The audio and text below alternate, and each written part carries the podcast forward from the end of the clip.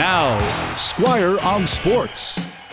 Just over a month ago, the BC Lions and Winnipeg Blue Bombers played a regular season game at BC Place, which was kind of like a playoff game because the winning team would basically get first place in the West. And BC was up by 10 points at halftime and up by 10 points late in the fourth quarter before the Bombers rallied, forced overtime, and won the game.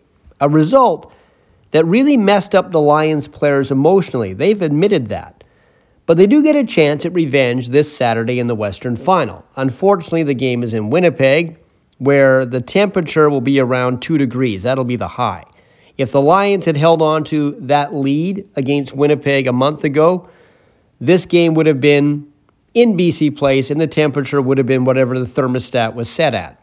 The scary part for BC is in that overtime loss, the Blue Bombers shut down BC's offense in the second half, allowing just six points in the final 30 minutes. The other scary thing is the Lions' offense is very one dimensional this year.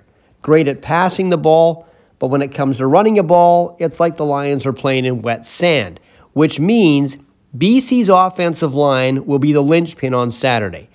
Pass blocking will be everything. If they give Vernon Adams enough time to throw the ball, the Lions have a chance. If they fail to do so, well, it'll seem a lot colder than 2 degrees in Winnipeg.